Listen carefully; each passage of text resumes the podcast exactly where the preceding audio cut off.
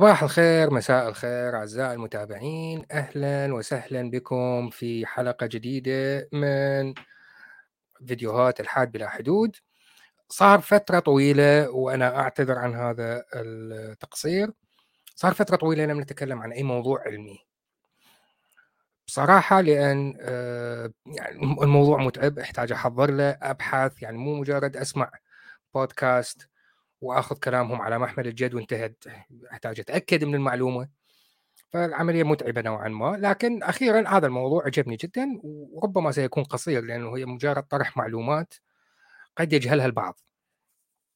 عن الشيخوخة ما معنى شيخوخة؟ ما هو معد هو بصراحة هو عن الموت أكثر مما هو الشيخوخة. العمر عمر الإنسان إلى أن يموت. تقريبا هو الموضوع بصورة أدق. قبل ما ان نبدأ طبعا يجب أن نرحب بالسادة والسيدات المتابعين. أهلا رامي بسام. حبيبي سيدي عمر مساء الخيرات. ستنا نيماء يا أهلا وسهلا. يا أهلا نبيبا. أهلا أهلا أهلا. أه طارق مايند. أهلا بيك. حبيبي. هلو قلب. كريتيكال هلا بيك. طيب. الموضوع ببساطة شديدة إنه موضوع الشيخوخة أو الهرم أسبابه تقريبا معروفة عند الناس. من الناحية العلمية يعني أكاد أجزم أنه أغلب المتابعين ومتابعينا ولحسن حظي متابعينا من الناس المطلعين. وعلى أقل تقدير مطلعين بشكل طفيف على العلوم المختلفة.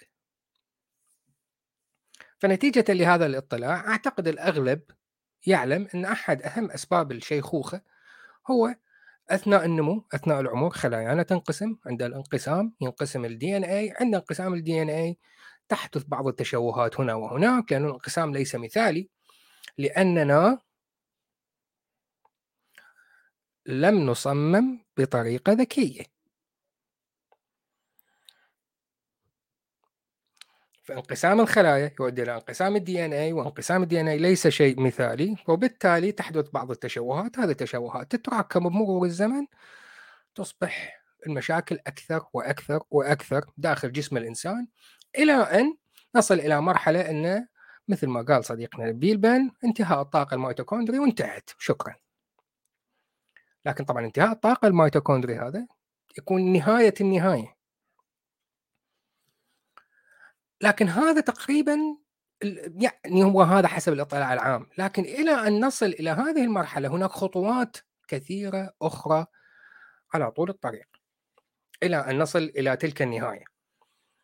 مثلا يعني كل ما نكبر احصائيا كل الكلام اللي سأذكره اليوم هو مبني على إحصائيات قديمة. وبما انه أنا احب الستاتستكس والإحصاء؟ فجذبني الموضوع جدا.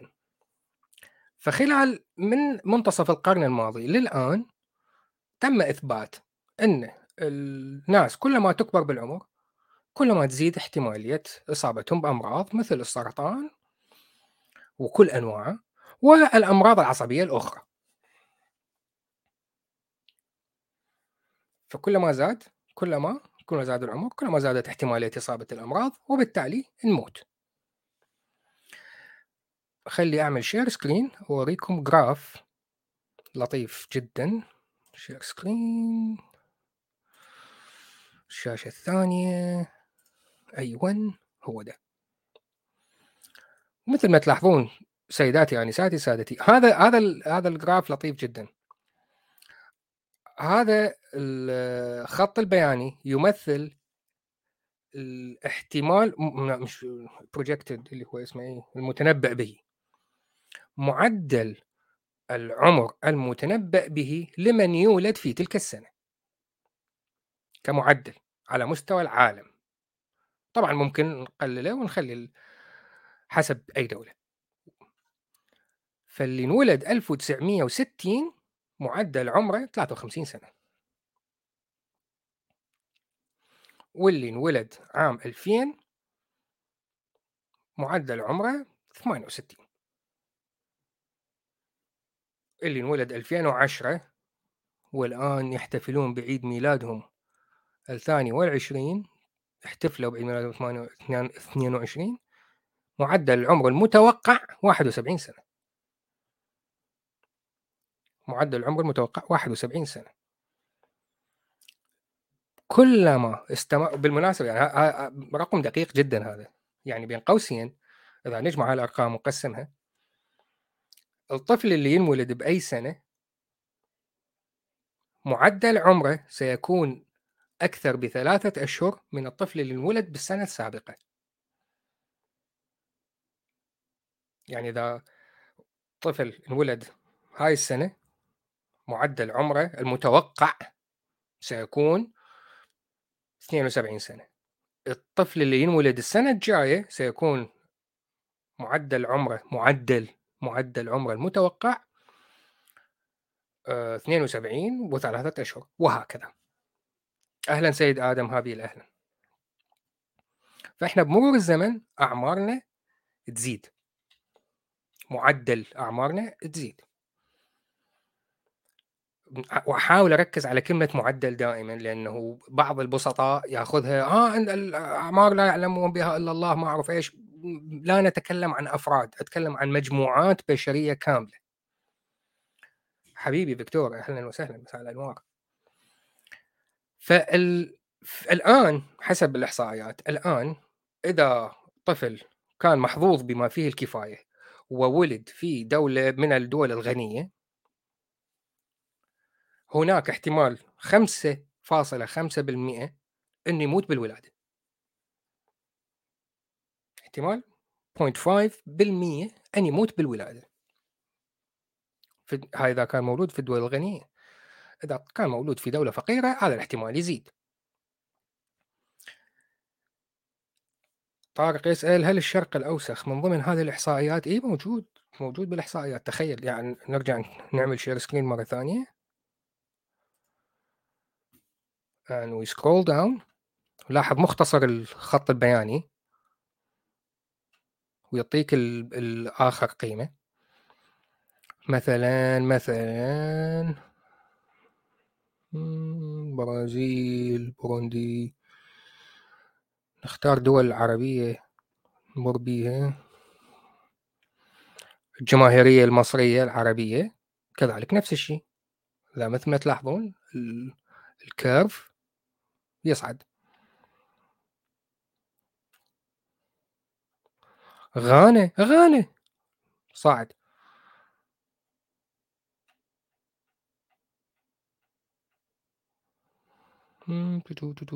العراق. العراق لا العراق مبعج أكثر من اللازم بسبب الحروب. فمعدل الأعمار يتغير.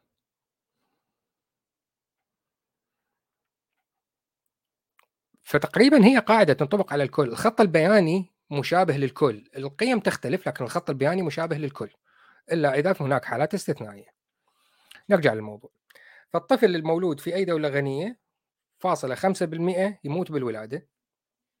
هاي الاحتماليات الوفاة تقل بشكل كبير جدا إلى أن يصير عمره 10 سنين. 10 سنين هو العمر الذهبي لأي طفل في الدول الغنية.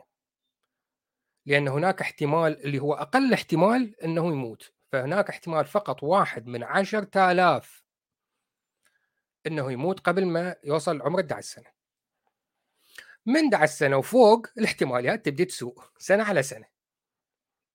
كل ما إذا وصل عمر ال 20 اذا آه احتمالية موتة تزيد. إذا وصل عمر ال 30 احتمالية موتة تزيد أكثر وهكذا. لكن هو من من الولادة للعشر سنين احتماليات الموت تقل تقل تقل يوصل 10 سنين هي أقل شيء. بعدها ترجع it's downhill from then باختصار شديد. هاي هاي الأرقام هناك آه، رقم إحصائي لمن يبحثون في هذا الموضوع اسمه ال mortality rate doubling time اللي هي ما هو احتمال الوفاة أثناء العمر ما هو احتمالية الوفاة اللي هي تزيد تزيد تزيد إلى أن تصير double ما هي هذه الفترة الزمنية؟ عند البشر بعد عمر العشر سنين عد البشر هي ثمان سنوات. يعني إحنا قلنا واحد من عشرة آلاف الطفل عمره عشر سنين واحد من عشرة آلاف يموت قبل السنة الجاية. فخلال ثمان سنوات هذا الرقم يصير ضعف. يعني تصير واحد من 5000 وراها بثمان سنوات تصير واحد من 2500 وهكذا. فتخيل تبقى تنزل هاي الأرقام إلى أن يوصل عمره بالثمانينات. بالثمانينات تصير احتمالية الموت واحد من ستة. يعني جيب زار. جيب زار إذا أنت تحبون تلعبون طاولة. جيب جيب الزار وارمي الزار نفس احتمالية يطلع لك رقم اللي أنت تريده هي احتمالية إنه راح تموت قبل السنة الجاية بال80 إذا وصلت للثمانينات بالعمر. بعض الحيوانات. هذا ال mortality rate doubling time طويل جدا. تحتاج فترة طويلة إلى أن ال mortality rate يصير ضعف وكأنها تبدو للناظر احتماليه أنه تبقى على قيد الحياة ما لا نهاية. مثل سلاحف الجالاباجوس.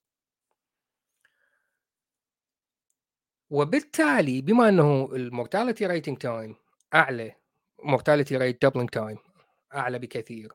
فمعناها آه، عمر النضج الجنسي يستمر لفترة اطول أطول بكثير. عند البشر يعني صح فترة النضج الجنسي عند المرأة محدد لأنه بسبب تحديد عدد البويضات. لكن عند الرجل لا غير محدد.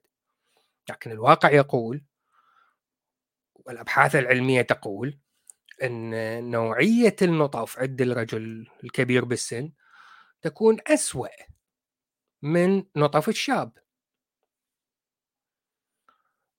غير متأكد من المعلومة لكن أعتقد البيك يعني أقصى الفترة اللي نطف الرجل تكون الأكثر نشاطا وأكثر حيوية وجيناتها قوية إلى آخره. أتصور 27 سنة 30 سنة هاي الفترة. بعدها يبدأ الانحدار. فأي فمعناها أوكي عمر النشاط الجنسي موجود مستمر لكن فعليا ما منه فائدة ما منه أي فائدة أجدد الكلام عن مجتمعات كاملة وليس عن أفراد. لا يجيني واحد يقول لي أنا جدي تزوج عمره 97 سنة وحب لها حبيبي حالات أفراد. إحنا نتكلم عن مجتمعات معدلات بأكملها. حبيبي أكسل أهلا أهلا. فالمثال اللي ضربناه لسلاحف الجلابيكس آه، تبقى نشطة جنسيا وهي عمرها 120 سنة. 120 سنة ونشطة جنسيا. آه فيكتور جبت جبت طاري الجينات ليش؟ قوة الجينات لا علاقة لها بالسن. جايك بالحكي جايك. إلها عامل إلها تلعب دور. طيب. فإحنا ذكرنا أنه أفضل عمر من ناحية احتمالية الموت بالنسبة للطفل مولود في دولة غنية هو عشر سنوات اللي هو تقريبا هاي العشر سنوات تذكرنا بشنو؟ فترة البلوغ الجنسي. اللي هي عشرة زائد ناقص سواء ولد أو بنت. هاي الفترة تقريبا زائد ناقص عندهم مرحلة البلوغ الجنسي. فهي هاي تقريبا بيولوجيا وكأنه هو هذا ال trigger هو هذا المسبب الأول تبدي احتماليات الموت تزيد لأنه نضجنا. إنه الفرد نضج جنسيا توفرت له فرص نشر الجينات وبعدها يلا اتكل على الله الدور الباقي على اللي وراك. هذا كلام افتراضي مني. لكن هناك تزامن غريب يجب أن نقر إنه آه يعني إيش معنى عشر سنين زائد ناقص اللي فتره النضوج الجنسي؟ وبعدها تبدي احتماليات الموت تزيد بصحتكم.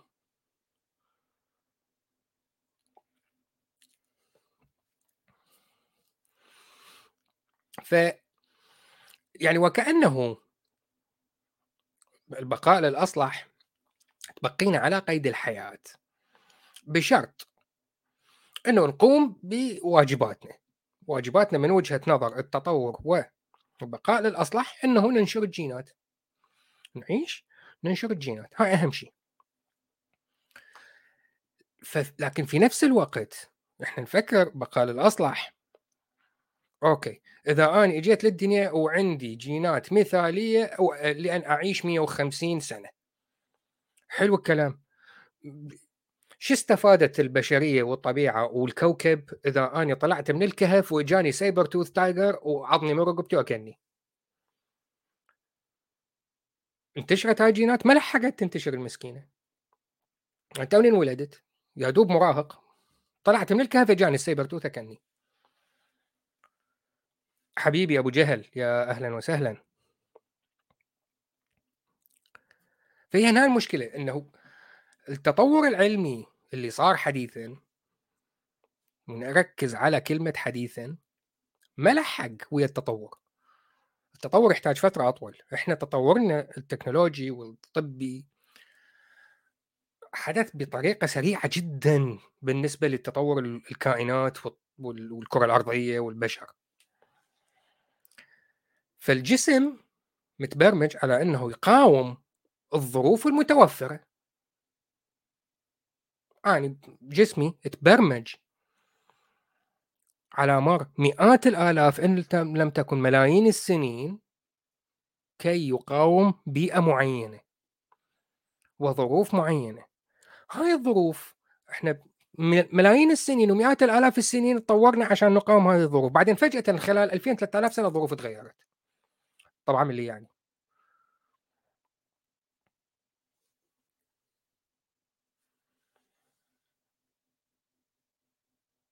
آدم يقول لو كنت غني جدا وكنت تستطيع تخفيض خصوبة البشرية هل تفعل؟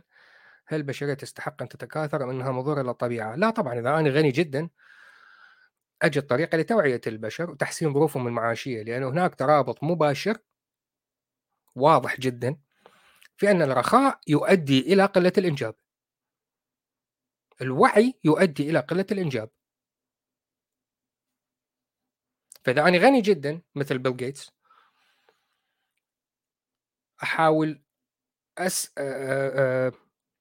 أصلح حال المجتمعات نزيدهم مرحلة فوق مستوى الفقر يبدون هم يساعدون نفسهم ينتشر الوعي يقل معدل الإنجاب ويرجع للتوازن. سيد نبيل يسأل يعني عامل الزمن هو آخر ما نفكر فيه ما فهمت سؤالك سيد نبيل؟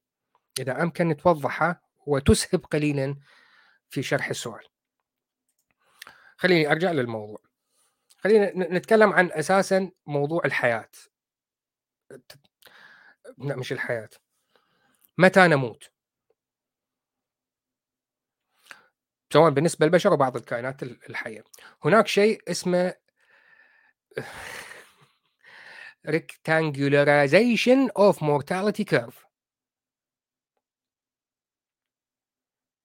Rectangularization of mortality curve. خلينا نشارك الخط البياني وبعدها نتفاهم. share screen share screen وين الخط البياني يا حبيبي؟ تعال تعال. آه أهو. هذا الخط البياني سيداتي آنساتي سادتي. يعطيك احتمالية النجاة أو يعني عدم الموت أو الاستمرار بالحياة لسنة أخرى بمرور الزمن حسب العمر.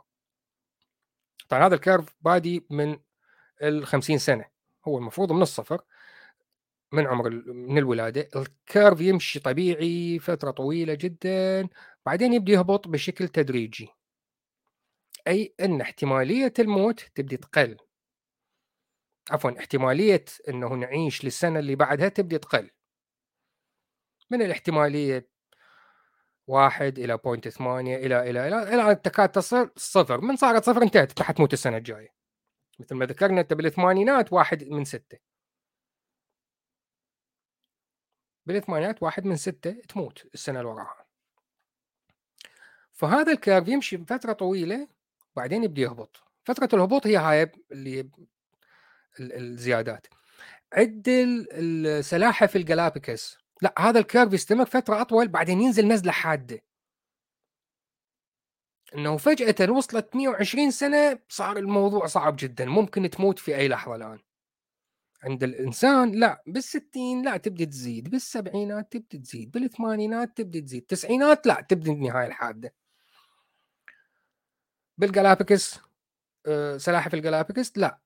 يمشي فترة طويلة أكثر إلى أن ينزل. وطبعا هذا ال curve شنو اللي يحدده؟ ما الذي يحدد نوع هذا المنحني؟ وكيف نستطيع أن نتنبأ متى سيصل هذا الكائن لذلك المنحني وتنتهي حياته؟ العديد من العوامل. عوامل كثيرة. لكن نتيجة للإحصائيات السابقة نستطيع أن نرسم ماذا كان. وليس ما سيحدث إذا كلامي واضح. لأن الشخص اللي عاش بال أه 1700 إذا عاش في ال 1700 ممكن جدا يموت بالملاريا أو التهاب نتيجة قطع بسيط. هذه الأشياء كلها راحت.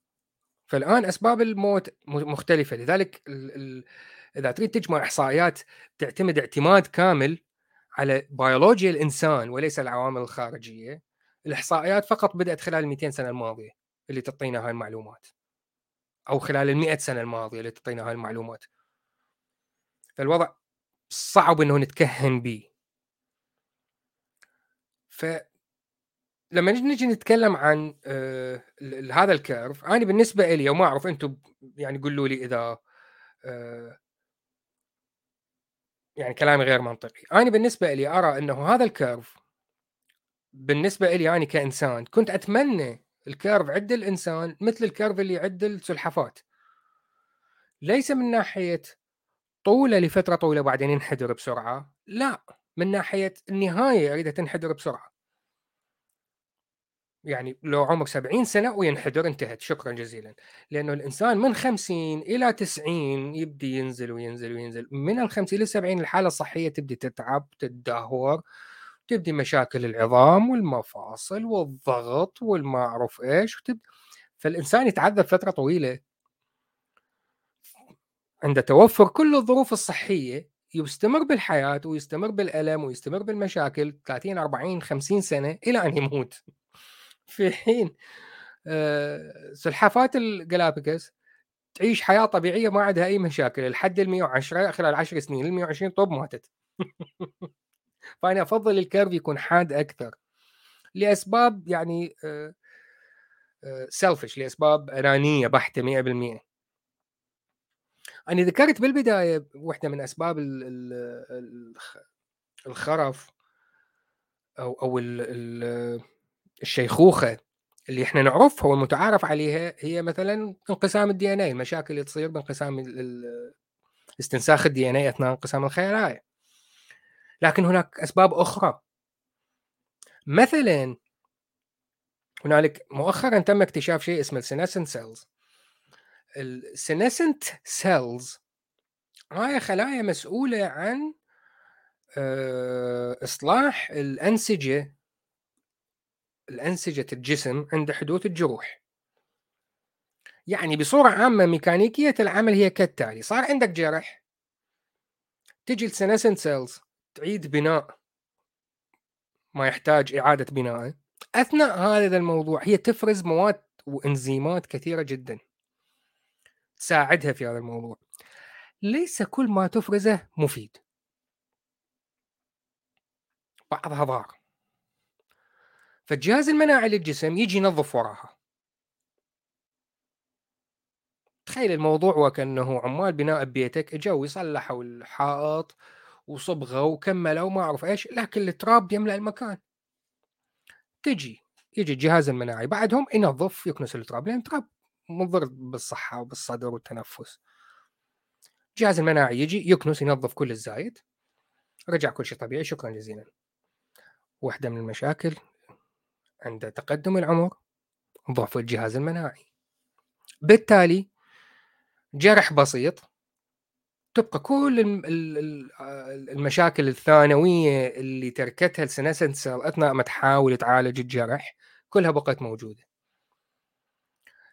النوبة صارت اندمال الجرح بشكل نهائي يتأخر احتماليات تزيد التهابات تزيد بشكل كبير. فلدرجة إنه آه، قاموا بتجارب يعني بحث مؤخرا تجارب على الفئران حطوهم لقاح يخلي ال senescent cells تفرز المواد السلبية آه، بشكل آه، كثيرا. ويجرحون الفار وينتظرون إلى أن يندمج الجرح. فعملية آه، عودة الجرح لشكله الطبيعي الجلد لشكله الطبيعي و... ومعافى بشكل كامل ما أعرف إيش. هاي الفترة الزمنية أسرع مما بدون هذا اللقاح واحتمالية إنه يحدث التهاب و infection أقل بكثير. فطبعا طلع بالإعلام وقالوا وهذا اكسير الحياة ما أعرف إيش. هو مجرد خطوة بسيطة تجاه إنه نعمر أكثر.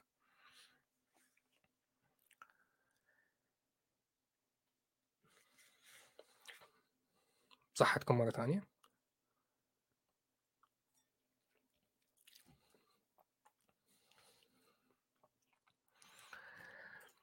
ف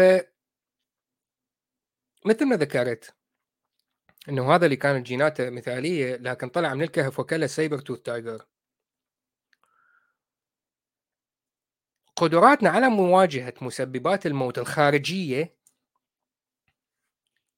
لم تتطور بالسرعة التي تطورت بها الكائنات التكنولوجيا والمجتمع إلى آخره. يعني خلال فقط خلال الفترة الماضية يعني من منتصف القرن الماضي لحد الآن الأكل صار أنظف. الهواء نسبيا أنظف. عندنا أدوية حديثة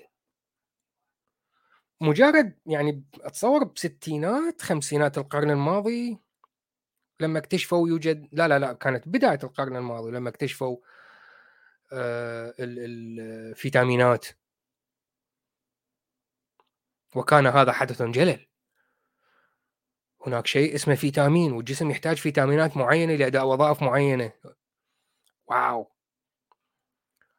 يعني عندنا أدوية عندنا فيتامينات عندنا أملاح عندنا لقاحات. تخيل كم طفل كان يموت في القرون الماضية بسبب أمراض حاليا إحنا عندنا لها لقاحات. يعني الطفل أول ما ينولد يأخذ لقاح يصير عمره سنتين يأخذ لقاح صار عمره ست سنين يأخذ لقاح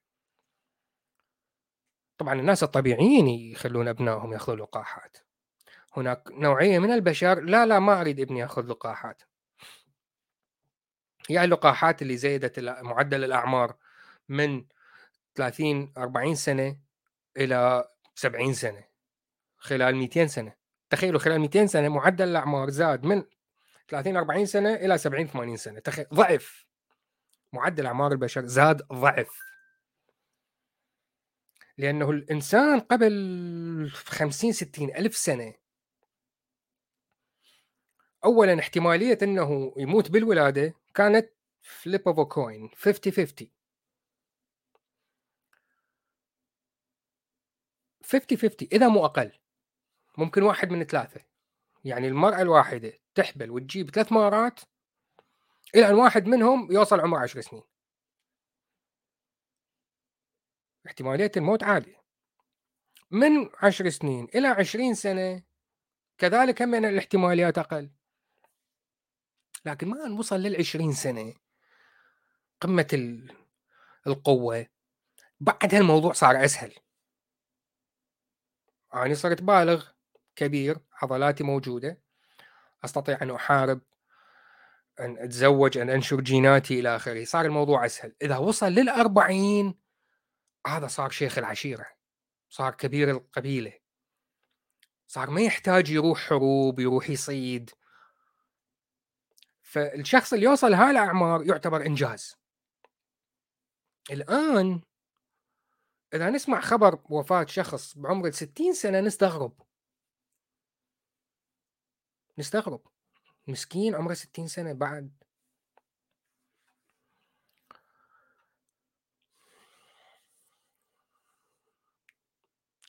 نرجع للنقطة اللي ذكرها صديقنا فيكتور.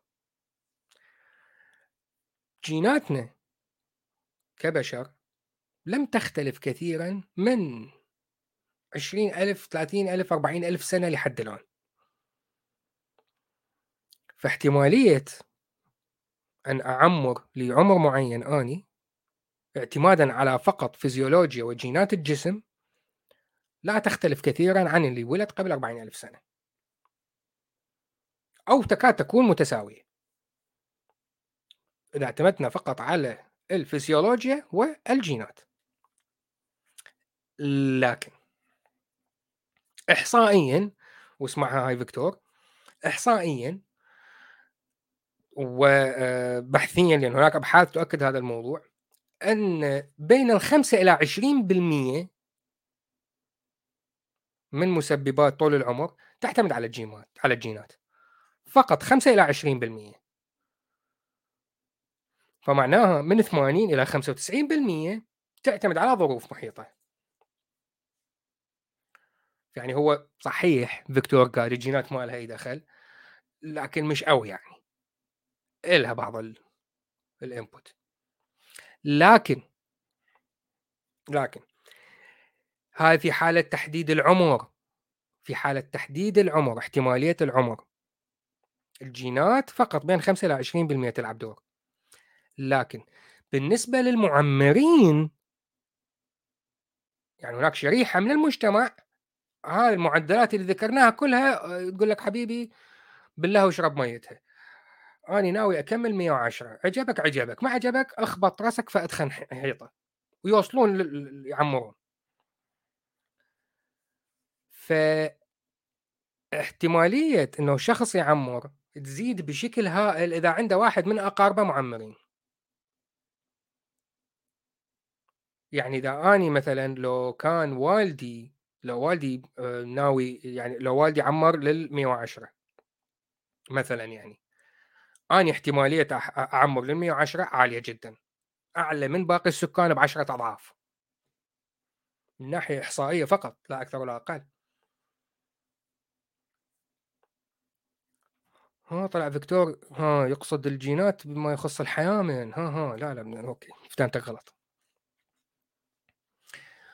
فتجي يعني ال ال فلما نسمع هاي الكوارث عن آه هنالك في مدينة ما بها معمرين بكثرة ما أعرف إيش ونروح نبحث أسباب إنه أعمارهم طويلة. فنتيجة للبحث نكتشف اكتشافات غريبة. بعيدة كل البعد عن إنه هناك أسباب منطقية للموضوع. مثال. جزيرة أوكيناوا باليابان. بأوكيناوا أكثر حالات معمرين مركزين في مكان واحد في العالم. ولما أقول معمرين يعني قصدي أكثر من 100 سنة. الموضوع المكتب المركزي الحكومي للإحصاء بحوث جامعات ما أعرف إيش قتلوا الموضوع بحثا. يريدون يفتهمون. هاي المنطقة هاي المدينة جزيرة أوكيناوا ليش بيها معمرين؟ يقول لك آه لأنه بأوكيناوا عندهم حس العائلة والمجتمع قوي مجتمع متماسك واحد يحب الثاني واحد يساعد الثاني. حلو أوكي يعني هذا واحد من العوامل. لأنه إحنا عندنا احصائيا correlation is not necessarily causation. التزامن لا يعني السبب والمسبب. يعني أوكي مجتمع به معمرين وبنفس الوقت عندهم حالة التكافل الاجتماعي. هل التكافل الاجتماعي هو سبب إنه يعمرون؟ لا هو مجرد تزامن حدثين يحدثان في نفس الوقت. هذا تزامن correlation. طيب عندهم هل البطاطا البنفسجية؟ عندهم نوع من البطاطا الحلوة. تنزرع فقط في أوكيناوا لذيذة جدا. مليئة بال antioxidants وال الإنزيمات المفيدة للجسم. فاللي يروح يزور أوكيناوا يبدو إنه هاي من ال local من الأكلات الشعبية المحلية إنه السواح لازم يأكلوها. آه طيب معناتها؟ هل معناتها هذا النوع من البطاطس هو اللي يسبب طول العمر؟ وكتبت أوراق بحثية ويعطوك الإحصائيات. عدد المعمرين معدل أعمارهم إيش قد يأكلون بطاطا باليوم؟ ما أعرف إيش. اذا نجد هناك صلة مباشرة بين كمية تناول البطاطا الحلوة البنفسجية مع معدل الاعمار لا. فرق بحثية أخرى والكلام لحد الآن على أوكيناوا. طرق بحثية أخرى تكتشف أن هناك علاقة طردية مباشرة بين معدل الأعمار ومعدل تناولهم الأكلات البحرية. وهناك هنا تبدأ المفارقات. يا حبيبي أغلبهم مدخنين طلعوا. عمره 115 سنة. ويدخن؟ طلع مدخنين. وأكثر الشيوخ والكبار بالسن اللي يدخنون هم باوكيناوا زين وسرطان الرئه سرطان الحنجرة سرطان روح ما ما نعرف. زين.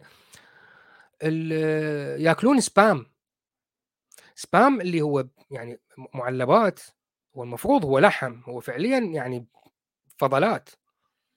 أكل رخيص من فضلات الحيوانات مش مش فضلات يعني من فضل يعني قصدي بعد ما تدخل المسلخ ويطلع اللحم والعظام وما أعرف إيش يبقى الرف كاتس والجلد وال وكل الأشياء المقززة تنثرم كلها مع بعض وتتحول إلى شيء وردي.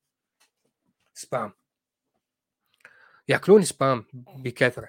اتضح لأنه هناك قاعدة أمريكية موجودة هناك ف الأمريكان الجيوش الجنود الأمريكان ياكلون سبام أكل يعني أكل عسكر فطبعا أشياء رخيصة. فمن عنده تلقى من عنده موجود بالجزيرة وياكلوا كذلك. يعني يأكل أكل مو مفيد ويدخن.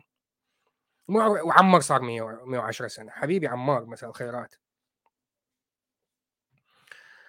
بعدين بالحقيقة يعني آخر شيء اكتشفوا إنه هو كل الموضوع مسألة احتيال على مستوى جزيرة كاملة.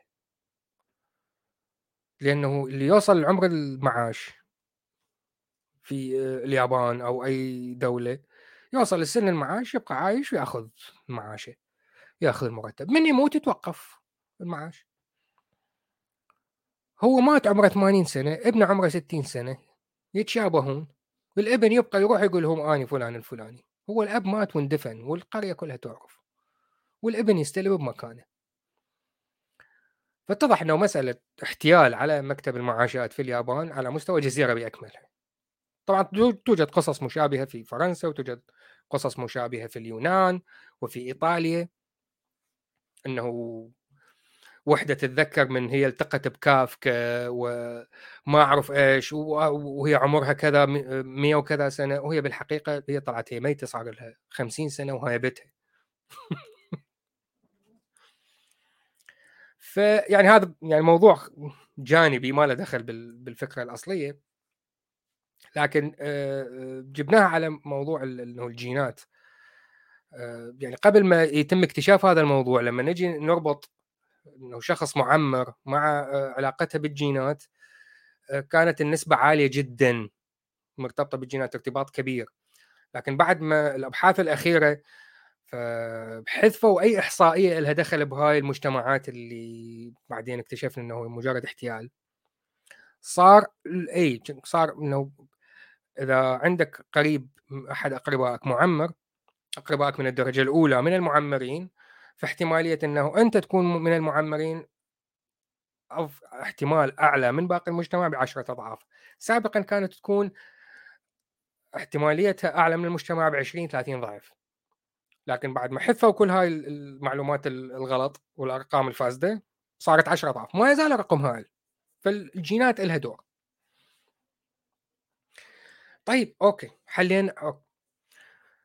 كل العوامل الخارجية والفيروسية والما أعرف إيش هاي عالجناها صعدنا صار عمرنا 70 سنة كمعدل لي وين؟ لي وين حنعمر؟ إذا أتينا بشخص رجل امرأة وضعناهم في ظروف مثالية طول عمرهم من الولادة لحد الممات ظروف مثالية متى سيموت إذا لقينا ولما أقول مثالية أقصد حتى المشاكل العصبية ممكن نلقى لها حل. المشاكل الفيزيولوجية حاليا الموجودة أغلبها لها حلول. أو عندنا فكرة كيف ممكن نلقى الحل وفرق فرق البحث تبحث عن هذا الموضوع. الأشياء الوحيدة اللي حد الآن لم نجد لها أي حلول فقط إيقاف التبعات السلبية هي المشاكل العصبية. باركنسون ومن لف لفه. أي مرض يمس بالجهاز العصبي يعتبر كارثة بالنسبة للإنسان. هذا هذا الشيء الوحيد لحد الآن لم نجد له علاج. باقي الأمراض الفيزيولوجية يا إما يوجد علاج يا إما توجد فكرة علاج ونبحث فيها. فإذا حتى موضوع الأمراض العصبية فلنفترض جدلا أنه وصلنا مرحلة بدينا نجد علاجات لها وهذا الشخص الرجل أو المرأة وضعناهم في ظروف مثالية وأي مشاكل ممكن نعطيهم العلاج ما هو العمر المتوقع أنه حيوصلوا له؟ علميا والعلماء من ذوي الاختصاص لا يستطيعون الجزم. فعليا لا يس... اذا إذا حلينا مشكلة آه، انقسام الخلايا و آه، التلف ال DNA أثناء الانقسام هذا هاي حليناها. آه، الأجهزة الداخلية تبدي تتعب. هي فعليا إحنا اذا حلينا مشكلة الدي ان اي الأجهزة الداخلية ما يحتاج تتعب لأنه هي الخلايا الخلايا تنقسم.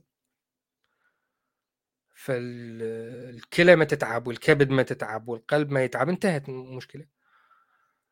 إذا حلينا كل هالمشاكل فعليا العلماء يعني يعتقد إنه نعمر ألف ألفين سنة. إذا لا يوجد عامل خارجي ممكن يأذيك. العوامل الداخلية كلها حليناها. ماكو أي سبب يمنع الإنسان أنه يعمر لمئات إن لم تكن آلاف السنين. أهلا بيجن لس أهلا أبو قصي.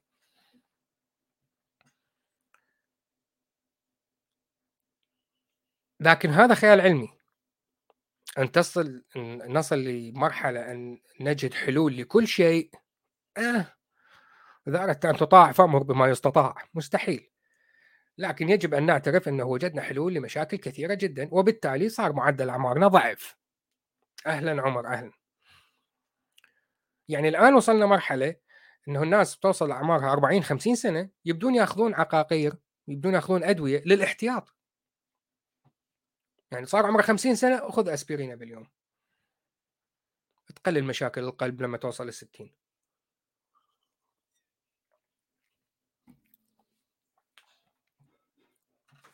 بدينا نجد حلول لمشاكل قد تحدث في المستقبل.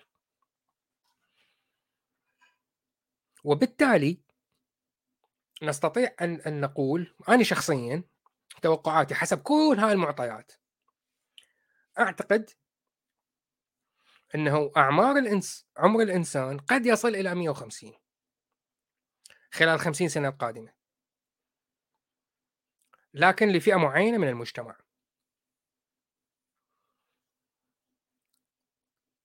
يعني حتى معدلات الأعمار إذا نرجع نعمل نرجع ال share screen والآن نبدي ننظر للموضوع من دولة بدولتها مثلا مثلا مثلا مثلا نختار دولة فقيرة دولة فقيرة لايبيريا اعطيني لايبيريا رجاء. أي. كمعدل للكرة الأرضية قلنا اللي انولد 2020 يوصل عمره 71 بلايبيريا اللي انولد 2020 يصير عمره 64 يعني أقل بست سنوات من آه، معدل الكرة الأرضية ليش؟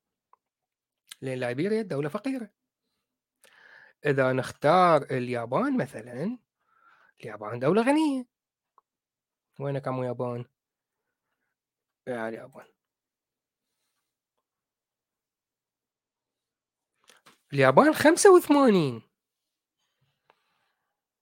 أكثر من الكرة الأرضية ب 12 سنة. الكرة الأرضية إيش قد كانت؟ 72 85 13 سنة. ببسط 13 سنة أكثر. فلاحظ من أغنى الدول من أفقر الدول والمعدل بالنص. فيبقى سيبقى هناك فرق. وطبعا كذلك كمعدل اليابان ليست كل أصابعك سواسية يوجد بها الفقراء اللي لا يستطيعون انه يعيشون حياة صحية جيدة ويموتون بأعمار أقل من 85 بكثير واللي مرتاح وواصل فوق ال 100 فلذلك المعدل هو 85 ولايبيريا نفس الموضوع يوجد اللي يموت وهو عمره 50 واللي يموت اللي عمره 70 ونرجع للمعدل اللي هو 64 ف الأغنياء اللي عندهم ظروف جيدة ظروف حياته جيدة من ناحية إنه آه، وضعه الصحي جيد حيعمر. يوصل لل 150 لأنه القاتل الأول للكبار بالعمر الآن هي الأمراض العصبية. من باركنسونز ومشتقاتها. هذا هو السبب الرئيسي نعالج هذا مجرد أن تجد رائحة علاج للأمراض العصبية لأن حاليا إحنا كل خلايانا تنقسم وتتجدد. ما عدا النيورونز. هذا تلفت تلفت ضاع الموضوع انتهت. مجرد نلقى علاج لهذا الموضوع هاي تصعد ال 150 بكل سهولة. لكن لا أستطيع أن أقول ان أكثر من 150 تصير سهلة. أتصور لأنه ستصبح تكلفة الموضوع أكثر بكثير من العائد. يعني okay أنا أعرف ناس عمرهم أعمارهم بالستينات نشيطين يقومون بفعاليات رياضية حياتهم جيدة. يعني ال quality of life جيدة. أه ما عندهم أي مشاكل لا صحية لا بدنية لا لا عصبية. حياة جيدة ما عنده مشاكل لا, لا يستطيع أن يشتكي طول الوقت. هو بالستينات. لكن لا أعرف الكثيرين من هذا النوع ولا تنسى أنه أنا أعيش في بلد غني. والفئات اللي أختلط بها نوعا ما آه، أغنياء. ف فاللي اللي أعرفهم قسم منهم بالستينات وضعهم الحياتي جيد لكن اللي بالسبعينات هؤلاء قلة. اللي وضعهم الحياتي جيد قلة. اللي وصل منتصف السبعينات لا لازم يبدي يشتكي. فإحنا نتكلم عن معدل الأعمار بالكرة الأرضية 71 وأنت في بريطانيا عمرك 75 وتبدي تشتكي. زين هذا اللي وصل لل 150 لا تقنعني إنه هو من عمر ال 100 إلى ال 150 وهو مشاكله متدهوره أكيد. يعني وصل لل 90 وضع جيد okay. لأنه نرجع لهذا ال curve مرة أخرى. أنت توصل مرحلة إحنا كل اللي طولناه طولنا الانحناء ما طولنا الكيرف البدايه لما كان خط مستقيم لما احتمالية موتك بالسنة السنة اللي بعدها قليلة جدا. قليلة قليلة قليلة بعدين تبدأ تزيد تزيد تزيد تزيد إلى أن تموت. هذا المنحني حيصير طويل كلش. حي... حيظل ينحدر وينحدر وينحدر إلى أن توصل 150 فتبقى في انحدار. ولا أعتقد إن هذا شيء جيد. يعني أنا بالأربعينات وأريد أوصل للسبعين سرطان رئه سرطان آه، آه، حنجرة وأموت بسرعة وخلصت القصة شكرا. يا عمي ما اريد سبعينات 65 اعطيني 20 سنة ثانية وبعدين راح سرطان بالحنجره وأموت ونخلص مثل هيتشنز إي ف بالمختصر المزيد نحاول نختصر الموضوع وبعدين نفتح المجال للمداخلات. ال الإنسان البشر الموجودين حاليا تطوروا على مر ملايين السنين. ضمن وهذا التطور سمح لهم أن يكونون الأصلح ضمن ظروف معينة. هذه الظروف تغيرت بشكل هائل خلال ال 200 سنة الماضية. وما تطورنا عليه خلال مليون سنة الماضية لم يواكب تطورات ال 200 300 سنة الماضية. فلذلك نجد إننا بدأنا نعمر وبيولوجيا وبيولوجيا الجسم وجيناتنا اللي تطورت لا تستطيع أن تواكب هذه الأعمار الطويلة. البقاء للأصلح لم يحسب حساب أن نصل لأعمار تفوق الستين تفوق الخمسين. فلذلك بدأت تظهر مشاكل أخرى. فبدأ العقل البشري يجد حلول للمشاكل الأخرى ولا يعتمد على البقاء للأصلح. لأن البقاء للأصلح ضمن الانتخاب الطبيعي. هذا الانتخاب الطبيعي على رأي الليمبي يعني ما انت عارف بعد زمن خلاص انتهى. راح زمن الانتخاب الطبيعي. لأنه الآن بدأنا ننتخب صناعي. أنا عندي مشاكل صحية كثيرة. عندي العقاقير مالتي يوميا ثلاث حبايات الصبح حبايتين بالليل الحياة ماشية ما عندي أي مشاكل. هناك ناس عندهم مشاكل أكثر. كان المفروض يموتون هم عمرهم خمس سنوات. صاروا عمرهم 35 40 سنة. فبدينا نتدخل ونعمر أكثر. ولما نعمر أكثر تظهر مشاكل أخرى. لماذا؟ لأنه المليون سنة الماضية ما حسبت حساب نوصل 60 سنة. فقط لا أكثر ولا أقل. هو هذا اللي يحدد أعمارنا. الظروف الخارجية اللي كانت تموتنا وإحنا صغار راحت بقت الظروف الداخلية. والعلم الآن يحاول أن يجد طريقة لحل الظروف الداخلية اللي هي الجينات والفيزيولوجيا والما أعرف إيش جسمه ما مصمم إنه يعيش فترة طويلة. يعني مرة قبل ما أسافر لأمريكا. سفرة أمريكا. يمكن ذكرتها صار عندي مشكلة بظهري. أه كان إيه أعراض عرق النساء فرحت لل physio. فال physio بدأ يشرح لي إنه الأوتار والما أعرف إيش يدخل بالعظم وبالما أعرف إيش فأنت إذا تعمل كذا ممكن يصير ضغط عليه. آه اي فقال آني لو آني اللي مصمم الهيكل لو مصمم الغضاريف بهاي الطريقة ما كان خليت الأعصاب تمر داخل الما أعرف إيش. فاني ضحكت بصراحة. قلت له اي مع الأسف يعني. هو أساسا الموضوع إحنا ما, ما عندنا أحد صممنا يعني. لو كان هناك مصمم كان بالتأكيد يعني يعني أنت ما راح تكون أذكى منه. فإذا أنت تفكر بهالطريقة هو كان فكر بطريقة أفضل. فالوضع اللي إحنا أكيد نتيجة تصميم غير ذكي. صديقنا أكسل يقول ممكن تقارن بين أمريكا وإيطاليا ممكن بسبب النظام الصحي؟ أه طيب خلينا نقارن بين أمريكا وإيطاليا. وبعدها نفتح الباب للمداخلات. وينك؟ تعال. وين أنا؟ هو لأن أمريكا يعني أمريكا ما تنحسب. من ضمن دول العالم الحديث.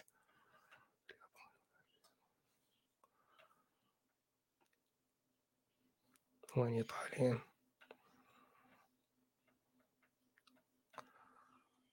إيطاليا إيطاليا إيطاليا إيطاليا إيطاليا. إيطالي؟ يعني قريبة من اليابان.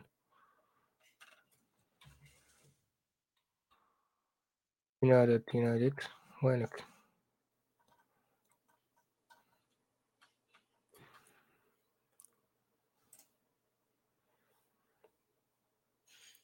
أي لا خلينا نحذف لايبيريا كيف ممكن أحذف؟ ما علينا. أي ف هاي هاي الولايات المتحدة الخط الأحمر والإيطاليا الخط الأزرق. هو لا يمكن مقارنة أمريكا مع أي دولة أوروبية من ناحية النظام الصحي لأن أمريكا نظامهم الصحي كلش يعني جدا جدا يعتمد على الاقتصاد يعتمد على آه، قدرة الفرد. عندك تأمين جيد حياتك سعيدة. ما عندك تأمين جيد حياتك تعيسة. والطبقة الكادحة بأكملها تقريبا ما عندها تأمين جيد. في حين أوروبا لا الوضع الأوروبي أفضل نوعا ما. يعني أما يكون الموضوع بأكمله على حساب الدولة ومن الضرائب مثل بريطانيا. هناك دولة أوروبية أخرى عندها نفس النظام نسيت. أو هجين بين الاثنين. الدول الأوروبية أغلبها عندها هاجين بين الاثنين أنه الدولة دافع الضرائب يساهم بجزء وأنت عندك تأمين تدفع أقساط شهرية للتأمين جزء آخر من تكلفتها. أمريكا لا الموضوع برمته انرمى على كاهل المواطن وهو اللي يحتاج يدفع فلوس أقساط التأمين. فال ال الأمر... لما الموضوع يصير قريب من الصحاب أمريكا لا تقارنهم بأي دولة متقدمة أخرى. وضعهم سخيف.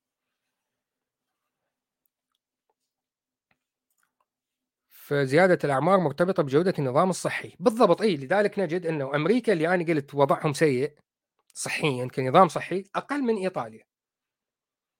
وين إيطاليا؟ إي إيطاليا إيطاليا أقرب من أقرب لليابان.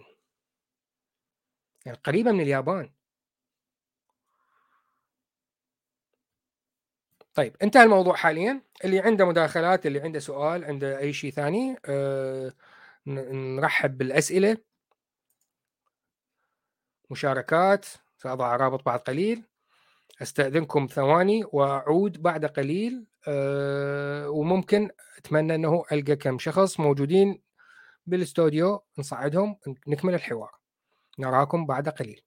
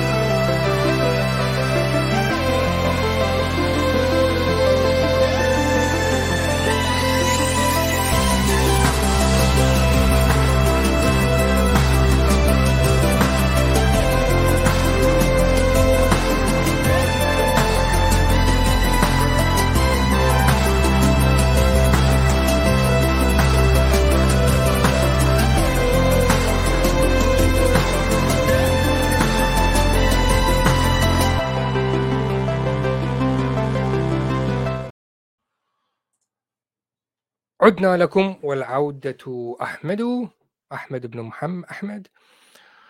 أه لا يوجد أي شخص قرر يطلع للبث لا بأس. أه أسئلة التع... الأسئلة من التعليقات. عمر متى تنتهي أزمة الطاقة في أوروبا؟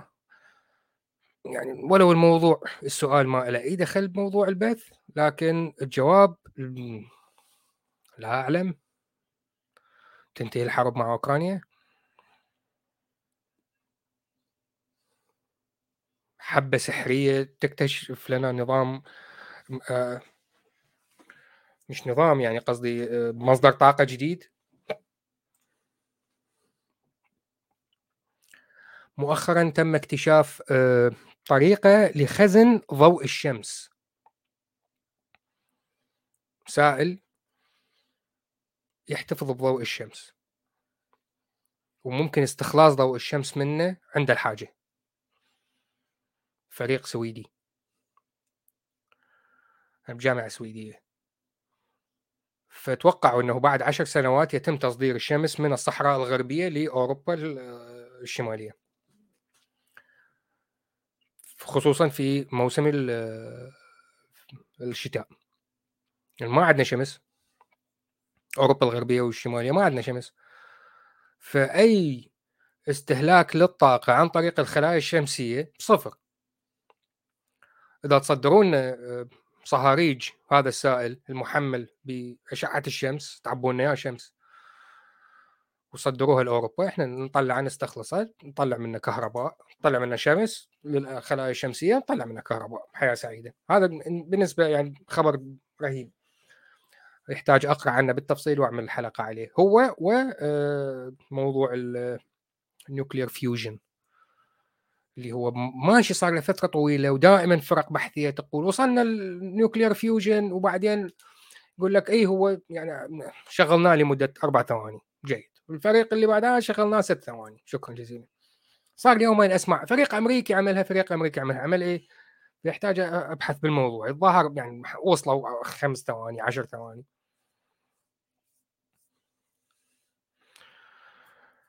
أكسل ألمانيا بدأت تستثمر بالطاقة النظيفة بناميبيا وجنوب أفريقيا. وش راح يستفادون منها الالمان؟ ولا يعني عشان المجتمع يستهلك طاقة نظيفة؟ مش فاهم. يعني مثلا في المغرب ولا كانت الجزائر؟ لا لا المغرب. محطات طاقة نظيفة تعتمد على فكرة آه، استخدمها اخترعها مهندس إنجليزي قبل الحرب العالمية الأولى بمصر. آه، مرآة عملاقة مجموعة مرائي أسطح عاكسة عملاقة تركز ضوء الشمس في نقطة واحدة وفي هذه النقطة الواحدة يوجد صهريج ماء عملاق. تسخن الماء. صار عندك محرك بخاري. شغل مضخات تنقل الماء من النهر للصحراء للزراعة. صارت الحرب العالمية الأولى فككوا كل شيء لأن كلها معادن فككوها كلها عشان المدارعات. ونسى الموضوع نست الفكرة. فكرة جهنمية ونست الفكرة؟ ففي في المغرب آه، آه، يمكن هي هاي محطة النور ورزازات. نفس الفكرة.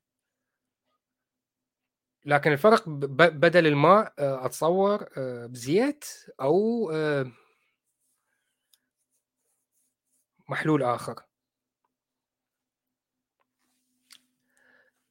فيستخدموها لإنتاج طاقة وهاي الطاقة حيبيعوها آه، تتصدر حسب نظام ال DC وليس AC كهرباء DC تيار مستمر مش متذبذب. كيبل تحت البحر لبريطانيا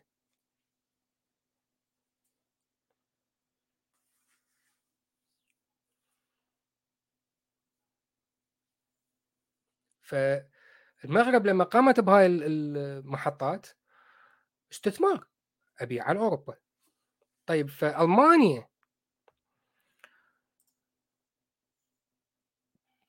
okay فمش فاهم. ألمانيا يعني قصدها تساعد المحيطين ولا إنتاج هيدروجين.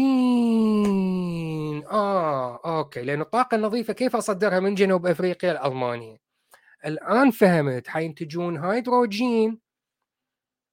مصدر إنتاج الهيدروجين يكون من طاقة نظيفة مثل الريح والشمس اللي هي رخيصة تقريبا. فاستخدم طاقة الرياح والشمس لإنتاج الهيدروجين. لأن انتاج الهيدروجين يحتاج طاقة. كيف استخلص الهيدروجين من الجو؟ أحتاج طاقة. فمصدر هاي الطاقة من الشمس. عبي الشمس بأزايز عبي الهيدروجين بكونتينرات وصدرها لاوروبا حلو. هاي فكرة ذكية من ألمانيا. حلوة.